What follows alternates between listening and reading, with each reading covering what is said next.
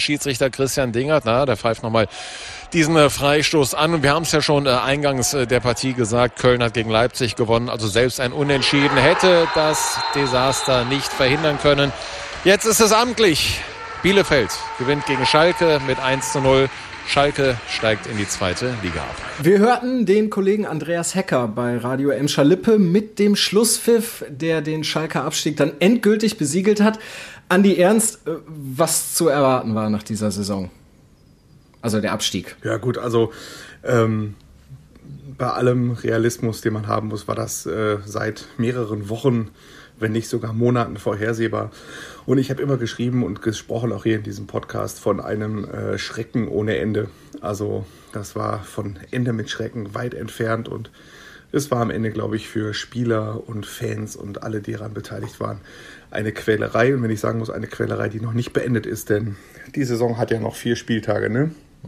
Ja, und ein Schrecken, der möglicherweise jetzt gerade erst anfängt, ist ja diese Geschichte um diese ominöse Super League. Und äh, ja, ehe sich jetzt ein paar privilegierte Fußballclubs 3,5 Millionen Euro, Milliarden, Milliarden sind es Euro in die Tasche stecken, ist jetzt erstmal Feierabend, Sebastian. Erstmal.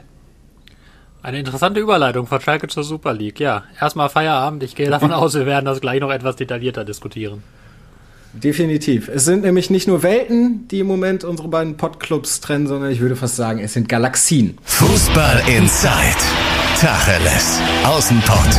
Der Fußball-Podcast mit den Experten von Funke Sport und den Lokalradios im Ruhrgebiet. Und damit Tag zu Tacheles aus dem Pott. Heute mit den Funke-Reportern Andi Ernst und Sebastian Wessling. Guten Tag. Guten Tag. Hallo. Hallo. Und ich bin Johannes Hoppe und wir sprechen natürlich über den Schalker Abstieg, der jetzt ja so sicher ist wie die nächste Panne in Sachen Corona in der Politik. Andi, du kommst gerade aus Gelsenkirchen, warst bei einer Medienrunde des FC Schalke. Worum ging's? Ja, es war eine kleine Medienrunde, äh, die war für den engeren Kreis der Schalke 04 Reporter und äh, zu Gast waren äh, Gerald Asamoah und Peter Knäbel. Und äh, da ging es darum, dass äh, der Verein nochmal aus seiner Sicht aufzeigen wollte, ähm, wie es dazu kommen konnte, dass der Mannschaftsbus in der Nacht tatsächlich auf das Gelände der Felddienstarena gefahren ist. Ich weiß nicht, ob man den Hörern äh, noch einmal den Sachverhalt darstellen muss, worum es geht. Machen wir am besten mal. Wir haben ja auch Hörer von weit außerhalb. Und zwar ähm, in der Nacht nach dem Abstieg, äh, nach dem 0 zu 1 in Bielefeld, haben sich die Schalker entschieden, äh, den Weg nach Hause anzutreten, nach Gelsenkirchen. Man hätte natürlich auch noch eine Nacht irgendwo bleiben können. Sie waren vorher im äh, Klosterforte, das ist ein unter Fußballmannschaften beliebtes Mannschaftshotel. Und sie haben aber sich dagegen entschieden, noch eine Nacht woanders zu verbringen, trotz einer, die man ja aus 57 Jahren Bundesliga vorhersehen hätte können, schwierigen Situation. Äh, es gab es ja schon häufiger, dass Fans nach einem feststehenden Abstieg etwas überreagieren. Trotzdem hat Schalke gesagt, wir fahren jetzt heim. Ähm, zumal in Bielefeld es äh, so haben, dass Gerald Asamoah und Peter Knäbel dargestellt, äh, noch keine Anzeichen gab nach Hinweisen der Security, dass es zu Ausschreitungen kommen könnte. Ähm, die hat es dann am Ende aber sehr wohl gegeben, äh, um jetzt das Ende des Abends zusammenzufassen. Der Bus ist vorgefahren, die Spieler sind ausgestiegen, die Spieler wurden von einem äh, Mitglied der Fans durchbeleidigt und dann gab es einen auslösenden Punkt, der dazu geführt hat, dass schwer verletzt wurden. Es blieb bei blauen Flecken oder so, aber Spieler wurden schon attackiert, auch körperlich und äh, es wurden Autos von Spielern zerstört und natürlich hat das auch den ein oder anderen seelischen Schaden hinterlassen, mhm. sodass man sich schon fragt, es sind noch vier Spiele zu spielen, wenn die wieder verloren gehen sollten. Ähm, sind die Spieler dann überhaupt noch sicher? So, das ist das, was am Ende dabei rausgekommen ist und zu der Entscheidung, warum der ähm, Mannschaftsbus dann am Ende doch vorgefahren ist. Gerald Asamoah und Peter Knebel. Mhm, lass, ja? lass mich da ganz kurz, lass mich da ganz kurz einhaken, weil es kursiert ja auch ein Video, was aus gewisser Entfernung ähm, gemacht wurde, wo tatsächlich dann auch mutmaßlich zu hören ist, dass Mark Uth von Fans verfolgt wird das Video ist insgesamt knapp 30 Sekunden lang. Ich äh, spiele das hier jetzt nicht ganz ab, aber zumindest 11 Sekunden, wo man halt auch ein bisschen einen kleinen atmosphärischen Eindruck bekommt.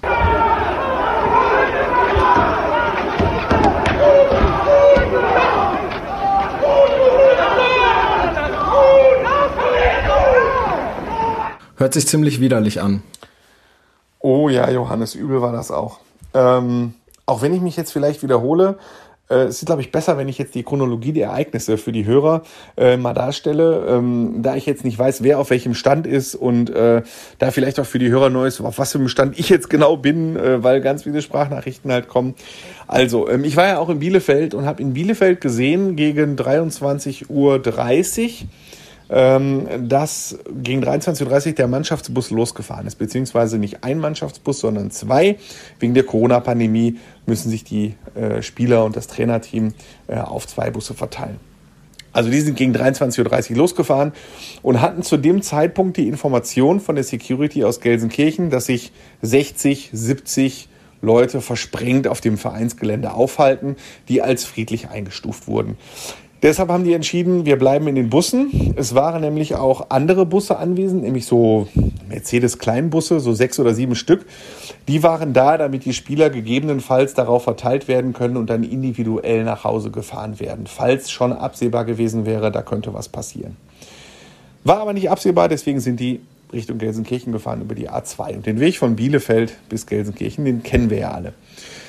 Ungefähr ja, 10, 15 Minuten äh, vor der Ankunft wurden dann äh, alle in Kenntnis gesetzt. Leute, es haben sich 500, 600 Fans Zutritt verschafft ähm, zur Arena und die sind jetzt hier und die wollen mit der Mannschaft sprechen.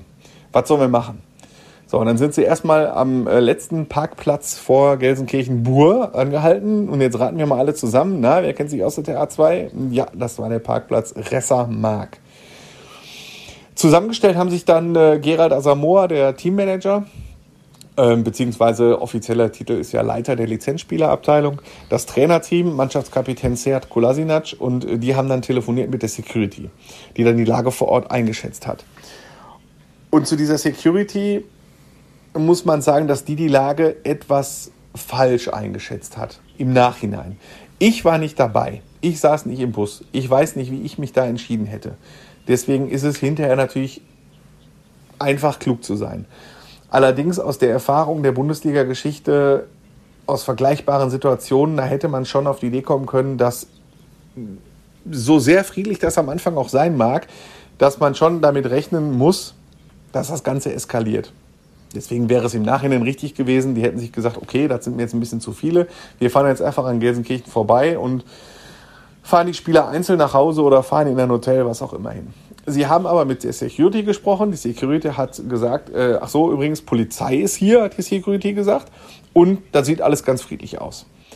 Dann haben sie sich zusammengesetzt und haben gesagt, okay, wenn die Polizei aufpasst, wenn die Security gesagt hat, sieht friedlich aus, wir sind Schalker, die Fannähe zeichnet uns aus, wir gehen dahin und reden mit denen. Deshalb hat diese Menge, dieser, dieser Kreis, dieser kleine Kreis entschieden, wir fahren dahin.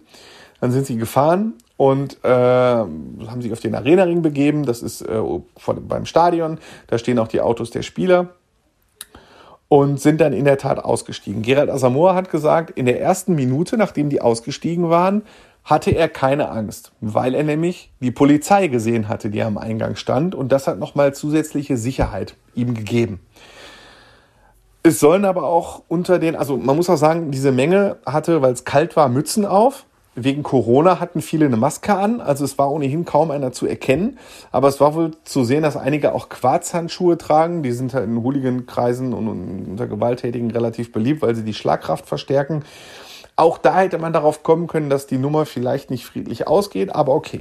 Sie sind ausgestiegen, es wurde Gerald Asamoah gesagt, pass auf, ihr haltet die Klappe, wir reden. Dann war ein Vorredner da, der eine etwas vulgäre, beleidigende Rede gehalten hat war die Mannschaft darauf eingestellt, alles prima, äh, haben die über sich ergehen lassen. Und ähm, irgend, aus irgendeinem Grund eskalierte es dann. Es wurde dann ein Polenböller gezündet, der irre laut war, dann wurde noch Pyrotechnik gezündet.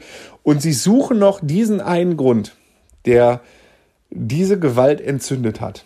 Peter Knäbel sagt auch, wir müssen mit der Polizei ermitteln, woran das gelegen hat ob irgendeiner irgendwas gesagt hat, ob irgendeiner irgendwas gemacht hat, ähm, ob sich einfach nur hochgeschaukelt hat im Laufe der Rede.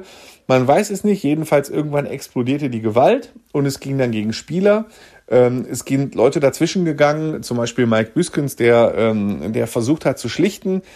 Ja, und es sind halt dann auch Schläge und Tritte verteilt worden. Das war dann am Ende nicht so schlimm, dass einer ins Krankenhaus hätte gehen müssen. Also es ist dann bei blauen Flecken geblieben.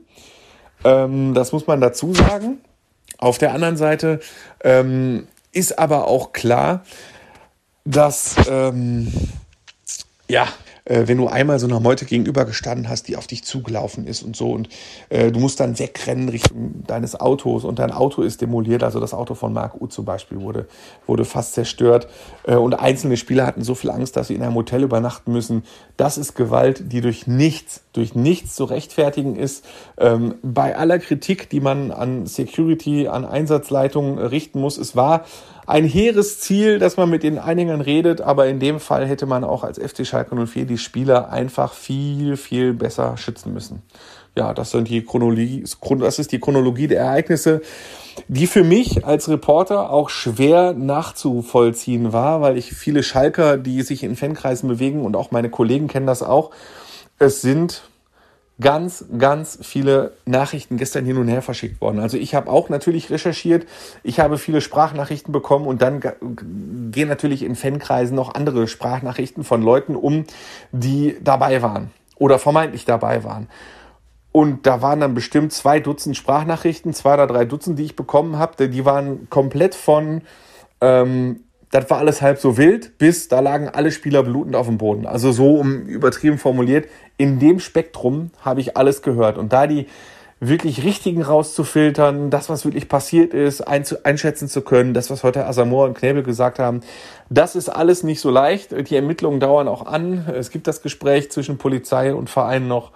Und äh, der Verein wird das aufklären müssen, äh, seinem Gewissen gegenüber, den Spielern gegenüber, den Mitarbeitern gegenüber, weil das nicht aufzuklären wäre jetzt wirklich fahrlässig. Sebastian, ist das im, beim BVB auch schon irgendwie angekommen? Ich glaube, die Pressekonferenz vom nächsten Spiel ist erst morgen, aber war das, war das irgendwie jetzt schon mal, schon mal Thema? Gab es da irgendwie Stellungnahmen dazu oder ist das, ist das einfach Schalke und das interessiert nicht? Na, offiziell äußert sich da natürlich keiner beim BVB zu, weil das, äh, was, was soll man denn dazu sagen? Also inoffiziell gab es jetzt durchaus die ein oder andere Aussage hinter vorgehaltener Hand, die aber, glaube ich, jetzt nicht so ganz zitierfähig ist, mhm. die aber letztlich, äh, wenn man sie in, in, in, in äh, Worte kleidet, die man auch über den, den Sender hier geben darf, natürlich absolutes Entsetzen und absolutes Verurteilen dessen, was da passiert ist.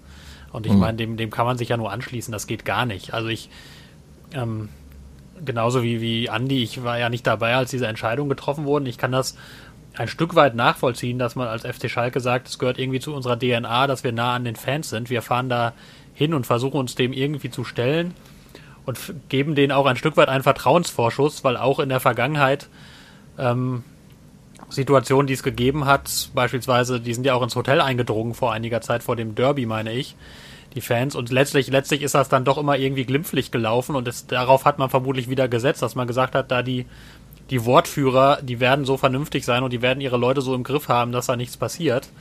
Ja, und diesen Vertrauensvorschuss, den haben die Fans jetzt aber mal, also die, die da waren, und das fällt natürlich auf alle zurück, das muss man sich dann klar machen, den haben die jetzt mit Karacho verspielt.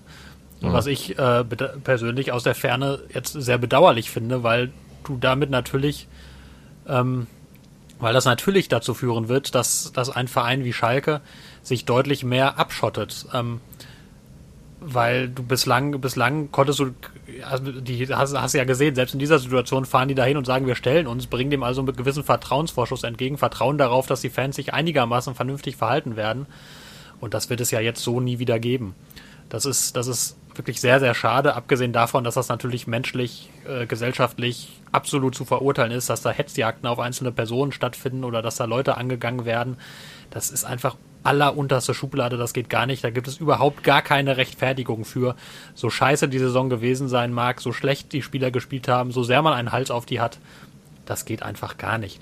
Und zumal, also das das geht schon gar nicht. Und dann kommt ja noch hinzu, dass da absolute Club-Legenden wie, wie Gerald Asamoah und Mike Büskens drunter sind. Ähm, das geht dann schon mal doppelt und dreifach gar nicht. Das geht noch, noch gar nicht da als das davor. Also da habe ich, das, das kann man nur voll Karacho und aus allen Rohren verurteilen und das tun ja auch alle. Ist denn bei der Medienrunde über irgendwelche Konsequenzen gesprochen worden, Andi? Sprich, konnte man irgendwelche Fans identifizieren oder hat Schalke schon sowas gesagt, was jetzt in die Richtung von Sebastian geht? Also Medien oder öffentliche Trainings oder so sind, sind erstmal gestrichen. Also erstmal, pass auf, Johannes, erstmal muss man sagen, äh, also Gerald Asamoah war, auch obwohl das jetzt zwei Tage her ist, immer noch so emotional angeschlagen, dass er seine Rede begonnen hat mit, ich, mir geht's immer noch nicht gut. Also man hat schon gesehen, dass, ist, dass sie ihn echt mitgenommen hat. Und auch als er über Mike Büskens gesprochen hat, da kann man fast Gänsehaut äh, kriegen. Er wurde dann darauf angesprochen, welche Bilder denn bei ihm hängen bleiben. Und da hat er unter anderem gesagt, äh, ja, ein Bild, äh, die Angst in den Augen von Bujo. Also Bujo ist der Spitzname von Mike Büskens. Und wenn Asamoah da schon sagt, das, das hat schon viel aus, das sagt schon viel aus und äh, das ist halt schwierig. Also ähm, die Aufklärungsversuche laufen. Ähm, und am Montag gibt es ein Gespräch der Schalker mit der Polizei, weil die Polizei natürlich auch gerade noch auswertet und äh, Materialien sammelt. Und ähm, da gibt es verschiedene Ansätze, natürlich Täterermittlungen, natürlich die Ermittlung, was ist genau vorgefallen, ähm, dass die Gewalt eskaliert ist, was ist genau vorgefallen, dass aus dieser Ansprache, die es gab, auf einmal Gewalt geworden ist. Gab es da ein bestimmtes Ereignis, das wird versucht aufzuklären. Und die Mannschaft hatte äh, Mittwoch und Donnerstag frei. Ähm, das konnte man relativ einfach machen, äh, weil am Wochenende das Spiel gegen Hertha BSC angestanden hätte. Das ist ausgefallen. In der Woche danach ist sowieso spielfrei, äh, sodass Schalke jetzt zwei Wochen oder zweieinhalb Wochen kein Spiel hat. Da kann man auch schon mal zwei trainingsfreie Tage geben, damit die Spieler das alles verarbeiten können. Und äh, mit den Spielern wird dann in den kommenden Tagen nochmal gesprochen und äh, nochmal gearbeitet. Und äh, unter Ausschluss der Öffentlichkeit sind die Trainingseinheiten so oder so, weil ähm, äh, aufgrund, einfach aufgrund der Corona-Pandemie. Ab 12. Äh, Mai müssen die Mannschaften dazu, darüber hinaus halt sowieso in ein Quarantäne-Trainingslager. Also ähm, die Fans kommen im Alltag nicht an die Mannschaft ran. Ähm, zumal jetzt auch die Sicherheitsvorkehrungen äh, auch ein bisschen verstärkt, verstärkt werden. Das ist natürlich auch klar. Schade, dass es so gekommen ist, das muss man auch äh, eindeutig zugeben. Ähm, aber das sind so die äh, Sachen, die jetzt erstmal passieren. Ganz nebenbei dazu, und auch das hat Peter Knebel, dazu hat Peter Knebel gerade Stellung bezogen, äh, dass ja noch eine ganz normale Saison geplant werden muss. Ne? Äh, in einem Monat und drei Wochen beginnt die Vorbereitung für die zweite Bundesliga und Schalke hat äh, noch nicht mal im Ansatz eine Mannschaft.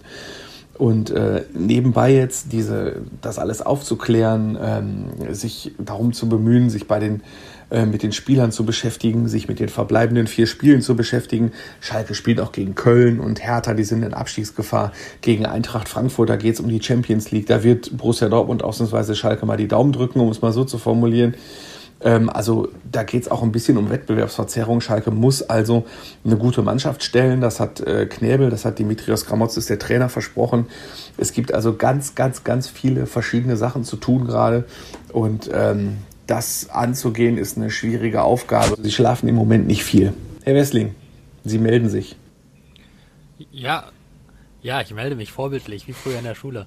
Ähm, ich finde, hinzu kommt ja jetzt, welcher Spieler will denn danach jetzt noch für Schalke spielen? Also, weil du ja. hast die, die Planung für die kommende Saison ja angesprochen. Also, ähm, man hat so einen vergleichbaren Fall vor einiger Zeit ja in Portugal gehabt, wo dann die Spieler alle gekündigt haben, weil sie sich nicht mehr sicher fühlten. Und ich kann mir gut vorstellen, dass A, die Spieler, die jetzt, ähm, die wurden ja auch explizit angesprochen, die Spieler, die nach der Saison eh gehen, dass die jetzt überhaupt gar keinen Bock mehr haben, sich irgendwie für diesen Verein ins Feuer zu stellen, in Anführungszeichen. Und wen willst du denn überzeugen, in der nächsten Saison noch aufzulaufen? Also das ist auf so vielen Ebenen ein unfassbares Eigentor gewesen, dass sich die 500, 600 Fans geleistet haben, die da waren. Ich will nicht immer sagen, ich will nicht sagen die Fans, ich versuche das zu vermeiden, weil es war ja nur ein Bruchteil, aber das ist ja, also zeig mir den Spieler, der jetzt noch sagt, ja, nächstes Jahr Schalke habe ich voll Bock, darauf brenne ich. Okay, ich würde sagen, an dieser Stelle machen wir einen ganz kurzen Cut. Ich wollte noch einmal bei Schalke übers Sportliche sprechen. Ich glaube, du hast es sogar getwittert, Andi. Ähm, Dimitrios Gramotzis ist noch Trainer. Stand jetzt geht Schalke auch mit dem in die neue Saison. Aber korrigiere mich, wenn ich da falsch liege. Du hast getwittert, acht Spieler in der Startelf, die im Sommer den Verein wahrscheinlich verlassen werden. Und dann sitzt ein Timo Becker auf der Bank und weint. Also ist Dimitrios Kramotzes eigentlich noch der Mann oder macht man da den gleichen Fehler wie mit David Wagner vor dieser Saison? Ja.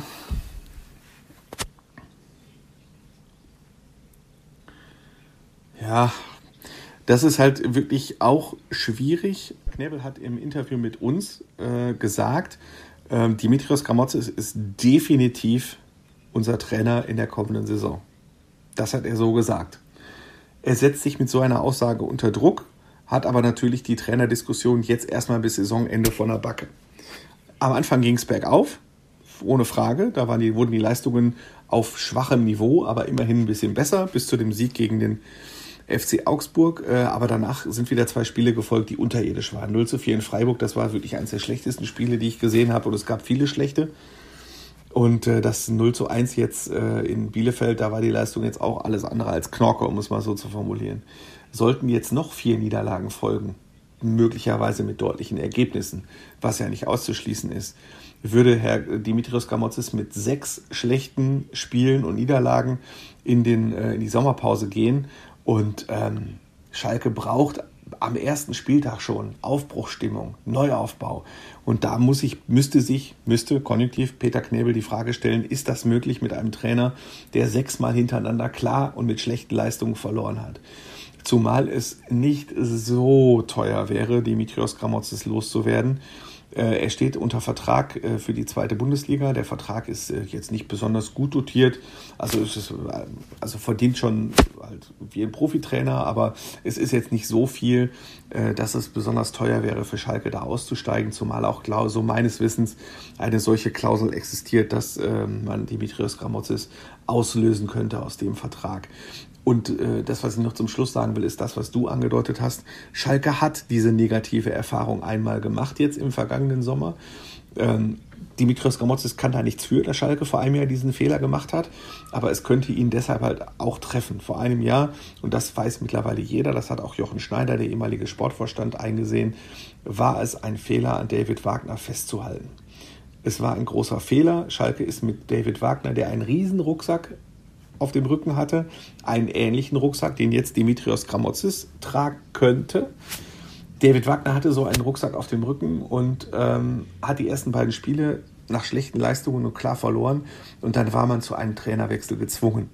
Versetzen wir uns mal in die Situation, vergleichbar jetzt. Schalke geht mit sechs Niederlagen raus, mit 13 Punkten aus der Saison äh, und verliert dann am ersten Spieltag meinetwegen 1-3 gegen Jan Regensburg und am zweiten Spieltag äh, 0 2 beim, bei Hannover 96. Dann hast du als Favorit den Start in Sand gesetzt. Das sind natürlich ganz viele Konjunktive, das weiß ich auch. Da kann man mir sicherlich auch vorwerfen, äh, jetzt benutzt nicht so viele Konjunktive, aber sowas muss man halt auch durchspielen wenn du eine, Schalke hat noch keine Mannschaft zur Verfügung. Ob Schalke am ersten Spieltag eine Mannschaft zur Verfügung haben wird, die schon eingespielt ist, die die Saison durchspielen wird, dass es offen ist. Man muss also davon ausgehen, dass es mal einen etwas schlechteren Start gibt. Und da ist die Frage, ob sie einem neuen Trainer, ob dich einem neuen Trainer so ein Start äh, eher verziehen würde als Dimitrios Gramotzis. Aber natürlich hat er noch die Chance bis zum Saisonende äh, mal ein, zwei Spiele von den Vieren zu gewinnen. Und das würde, glaube ich, auch genügen, dass man ihm diese Vorbereitung auch äh, anvertraut. Okay. Vertrauen ist in dem Sinne ein schönes Stichwort, dass sich ein gewisser Fiorentino Perez, seines Zeichens Big Boss bei Real Madrid, äh, voll des Vertrauens der Fans gesehen hat, als er dann verkündete, ja, wir gründen jetzt hier eine Super League, weil das ist ja im Sinne aller. Sebastian, was war deine erste Reaktion am Montag, als du gelesen hast, beziehungsweise es deutete sich ja schon Sonntagabend an, es gibt eine Super League. Ja, ich wollte gerade sagen, wenn ich das am Montag erst gelesen hätte, dann würde ich meinen Job sehr schlecht machen. Ähm, das Ganze, genau, das kam ja, kam ja am Sonntag. Ähm, da gab es, ähm, also es macht noch einen Schritt zurück. Es war ja, das Ganze spielt sich ja ab vor dem Kontext der Champions League-Reform, die wir jetzt eine Weile haben. Oder die Diskussion, die wir eine Weile haben. Und dann am Freitag verhandelten die großen Clubs noch mit der UEFA über die Champions League-Reform. Und am Samstag kamen dann so langsam erste Gerüchte auf, da könnten irgendwas passieren. Am Sonntag verdichteten sich diese Gerüchte. ähm, und dann, dann kam am Sonntag, in, in der Nacht auf Montag, kam da tatsächlich die Bestätigung, dass zwölf Clubs sich zusammengeschlossen haben zu einer Super League und äh, entschieden haben, wir, wir spalten uns ab von der UEFA, wir machen unser eigenes Ding ähm, haben das dann in der Nacht äh, verkündet. Da war dann auf einmal, also es war ehrlich gesagt ein sehr seltsamer Prozess. Da kam erst so eine, so eine offizielle Pressemitteilung von der Super League über irgendwelche, die zirkulierte dann irgendwie über, über WhatsApp und über, über diverse E-Mail-Adressen, die kein Mensch kannte. Ähm, dann gab es, dann gab es einen Twitter-Kanal, wo aber irgendwie noch nichts drauf stand. Es gab eine, eine Website, die auch noch nicht so wahnsinnig voll war und man wusste noch nicht, noch immer nicht so ganz genau, ist das jetzt irgendwie ein sehr elaborierter Fake oder ist das jetzt, ist es jetzt tatsächlich wirklich so weit? Und dann haben aber nachts so, ich glaube um 0.30 Uhr, haben dann die, die zwölf Clubs dann in fast wortgleichen Statements bestätigt, jo, wir sind Teil der neuen Super League, äh, jetzt mal in meinen eigenen Worten, macht es gut, UEFA, äh, wir sind dann hm. mal weg. Ja. Und dann war ja auch in dieser Pressemitteilung stand dann ja, ja, es kommen noch drei Gründungsmitglieder dazu. Die wurden nicht namentlich genannt, aber dann war auch relativ schnell klar, welche Clubs das sein sollten. Das waren dann Paris Saint-Germain, die ich auch vielleicht sogar direkt mit äh, da eingeordnet hätte, ist aber ein anderes Thema. Und dann natürlich äh, die deutschen Clubs, die Bayern und Borussia Dortmund. Und keine 24 Stunden später kam dann ein Statement von Aki Watzke, der gesagt hat, wir sind da auf jeden Fall raus, kam sogar vor dem von den Bayern.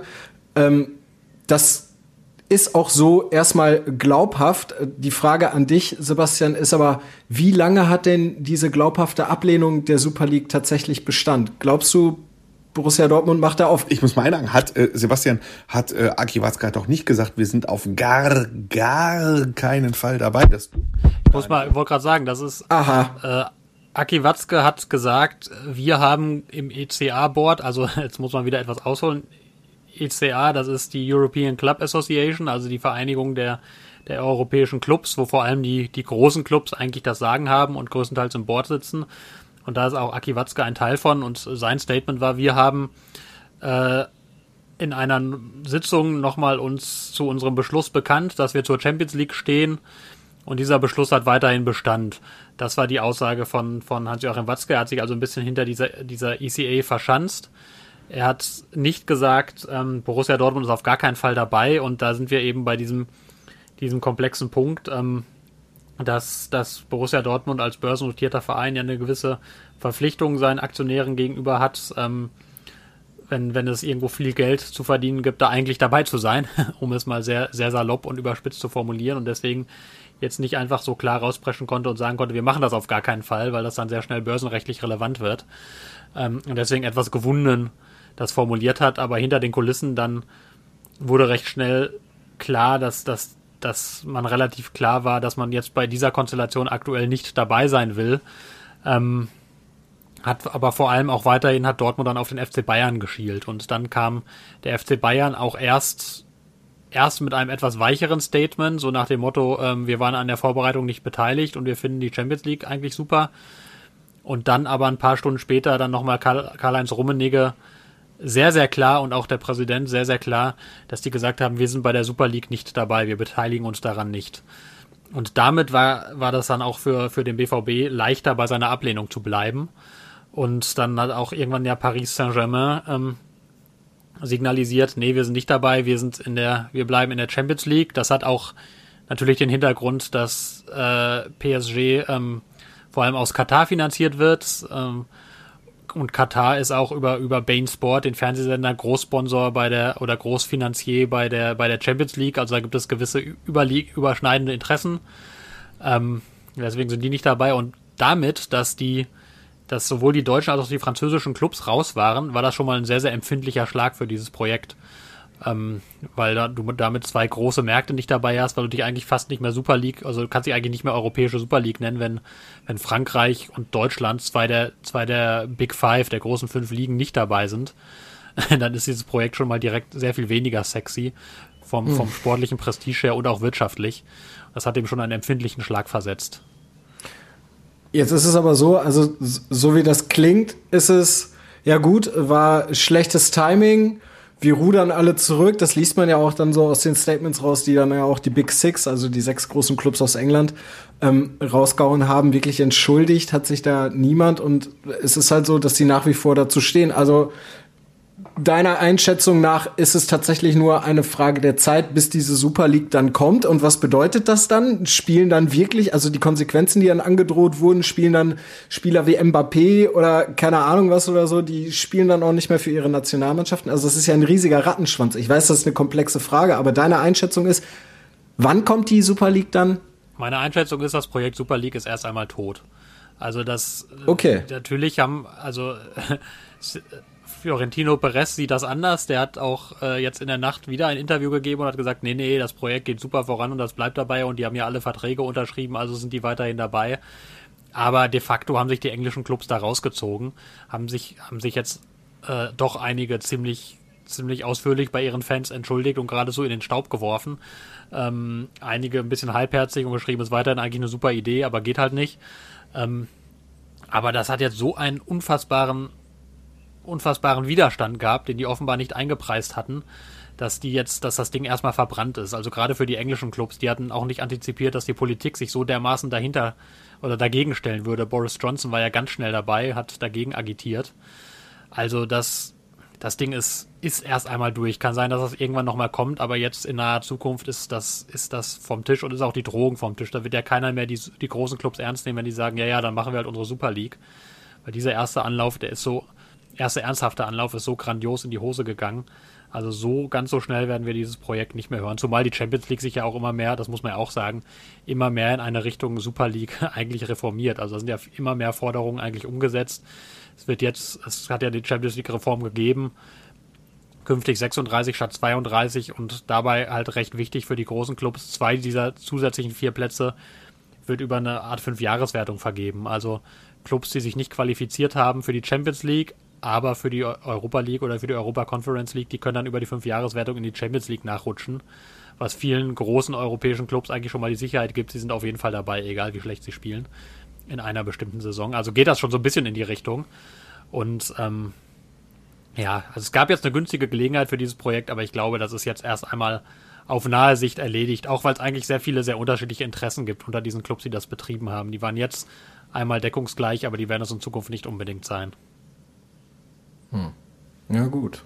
Dann ist das doch mal eine klare Aussage. Dann würde ich sagen, tatsächlich lass uns tippen, denn Champions League ist natürlich auch das Thema, was Borussia Dortmund beschäftigt. Es hat jetzt zwei Siege gegeben, ein ziemlich deutliches 4 zu 1 gegen Werder Bremen und gestern finde ich auch ein ordentliches äh, 2 zu 0 gegen Union Berlin. Jetzt fehlt Mats Hummels beim ganz, ganz wichtigen Spiel gegen Wolfsburg. Deswegen, Sebastian, du als Experte, Holt der BVB jetzt den ersten von vier notwendigen Siegen aus den letzten vier Spielen? Finde ich ganz schwer zu sagen vor diesem Spiel. Ähm, ich fand jetzt den BVB gegen, gegen Berlin jetzt auch nicht so pralle, ehrlich gesagt. Also erstmal fällt das 1-0 durch diesen Elfmeter ja sehr glücklich. Zweitens war man hinten jetzt auch nicht so stabil, wie man gegen Union vielleicht sein könnte. Da gab es äh, zweimal, zweimal Aluminium, wenn ich es richtig im Kopf habe. Also andererseits hätte man natürlich auch, auch äh, locker vier, fünf weitere Tore schießen können, allein Erling Holland.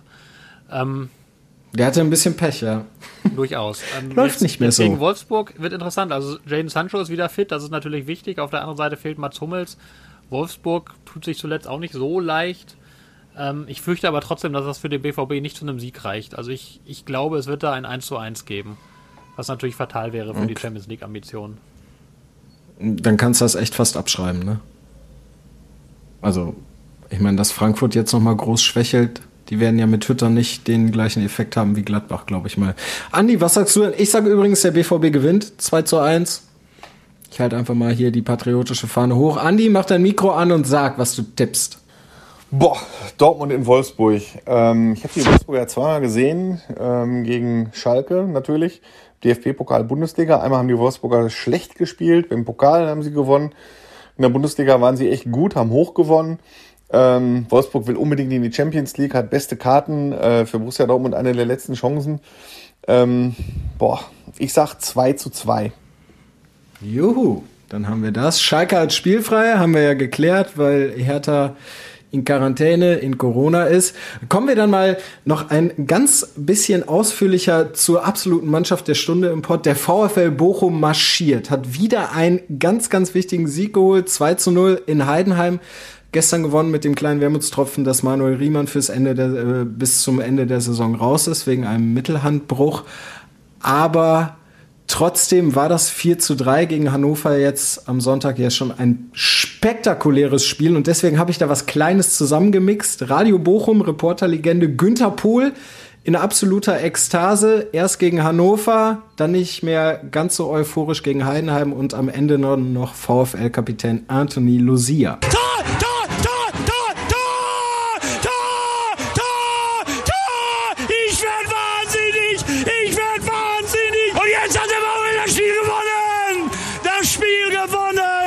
Der VfL gewinnt mit 2 zu 0 und ist dem Traum wieder ein ganz großes Stück näher gerückt. So ist es momentan. Ich habe das Gefühl, dass äh, nichts passieren kann. Wir sind äh, effizient. Äh, am Ende gewinnen wir das Spiel überragend. Ja? Nächster Schritt einfach zu unserem großen, großen, großen Ziel.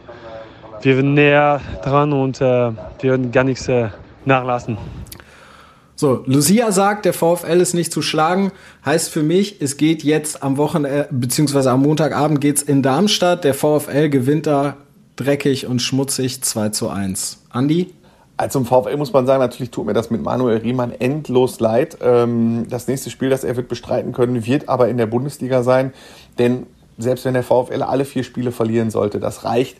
60 Punkte haben in äh, vielen Fällen in den vergangenen Jahren gereicht. Und äh, dementsprechend kann der VfL für die Bundesliga planen, kann äh, die Balkonfeier planen vor null Leuten. Also es ist einfach so ein Trauerspiel. Ich, ich begleite den Verein, das wissen erfahrene Fußball in Zeithörer seit 1987. Ich war zwischendurch echt ganz ausführlich dabei. Äh, jetzt natürlich seit vielen Jahren, seit ich Schalke-Reporter bin, bin ich nicht mehr so eng dran. Aber ähm, ich gönne es äh, den, dem Verein und den vielen Fans und es ist echt ein Jammer, dass diese souveräne Aufstiegssaison ohne Zuschauer im Ruhrstadion stattfindet. Müsste man auch mal untersuchen. Schalke gewinnt ohne Zuschauer kein Spiel gefühlt und Bochum steigt ohne Zuschauer auf. Ja, äh, Darmstadt gegen Bochum, das endet 1 zu 1, das ist aber dann völlig okay. Sebastian, was sagst du, wie spielt der VfL? Ich sag 2-0, wird ein souveräner Sieg. So, haben wir das geklärt. Dritte Liga, MSV hat äh, es dann doch nicht geschafft, gegen Kaiserslautern zu siegen. Mit einem Sieg wären sie fast aus dem Gröbsten raus gewesen. Dann gab es nur ein 2-2. Jetzt geht's gegen Wien Wiesbaden, Tabellensechster. Ich sage, das wird wieder ein Unentschieden, wieder ein 2 zu 2. Ich äh, fürchte, da wird der MSV wenig holen. Ich sehe ein 1 zu 2. Ja, Wien Wiesbaden kann theoretisch noch aufsteigen. Es wird allerdings ganz eng. Duisburg kann theoretisch noch absteigen. Das wird aber nicht passieren. Es ist noch nicht ganz goldene Ananas, es ist eher so bronzene Ananas. Ähm, ich sag, der MSV wird das Spiel aber verlieren. 2 zu 1 für Wien Wiesbaden. Okay. Kommen wir in die Regionalliga, Sebastians Lieblingsliga. Rot-Weiß Essen gegen den VfB Homberg. Ich muss dazu sagen, ich habe überhaupt nichts gegen die Regionalliga. Das klingt immer so. Ich kann sie nur nicht, ich finde nein, nur, sie nein. ist untippbar. Also das ist, das ist die Regionalliga an sich, finde ich diese Saison äh, durchaus, durchaus spannend mit, mit dem Wermutstropfen, dass, dass es für Rot-Weiß Essen jetzt ganz schön schwierig wird, doch noch den Aufstieg zu packen, was ich denen sehr gewünscht hätte. Aber zu tippen ist sie kaum. Und das wird man jetzt auch an meinem Tipp merken. Ähm, Rot-Weiß hat sich nämlich auch als untippbar entpuppt, finde ich, in letzter Zeit. Aber ich glaube trotzdem an einen 2 zu 0 Sieg. Okay. Andi, was glaubst du? Ich sag mal, viele Tore fallen. Äh, 5 zu 2. 5 zu 2, meine, meine Güte. Okay. Ich sag 3 zu 1 für RWE. Und dann als letztes Rot-Weiß Aalen, Schlusslicht, empfängt Rot-Weiß Oberhausen, die, wenn sie so gespielt hätten, vielleicht auch auf den, um den Aufstieg hätten mitspielen können. Deswegen sage ich, RWO gewinnt 2 zu 0 in Aalen, die steigen als einziger ab. Äh, ich sag 0 zu 1, äh, Tor nach 15 Minuten und dann schließt RWO die Nummer ab. Mhm. Damit hast du den Schlusstipp, Sebastian. Ja, also das ist, da geht's ja schon, also bei, bei RWO geht ja seit Wochen eigentlich nur noch um die goldene Ananas. Ähm, und ich fürchte, so werden sie auch spielen. Ich, ich glaube, das wird ein ganz, ganz, ganz schwer erträgliches 0 zu 0. Okay, absolute Nullnummer. Nun gut, wir werden äh, dann nächste Woche, beziehungsweise übernächste Woche oder am Abschluss der Saison dann hören, wie valide diese Tipps dann wirklich waren. An dieser Stelle bleibt mir nur noch zu sagen, wenn ihr Kommentare dazu habt, äh, wie ihr äh, Fußball Insight findet, wenn ihr uns Feedback geben wollt oder vielleicht auch sagen wollt, meine Güte, sind das kompetente Reporter, dann äh, lasst uns doch einfach eine Bewertung da oder schickt uns at hello at fußballinsight.com einfach eine nette Nachricht, gerne auch eine Sprachnachricht. Wir werden damit arbeiten und es auf jeden Fall uns zu Herzen nehmen. Und an dieser Stelle danke Sebastian Wessling, danke Andi Ernst, Funke-Reporter. Ich bin Johannes Hoppe, bin raus und sage bis dann. Ciao. Und tschüss. Fußball Inside, der Fußball-Podcast mit den Experten von Funke Sport und den Lokalradios im Ruhrgebiet.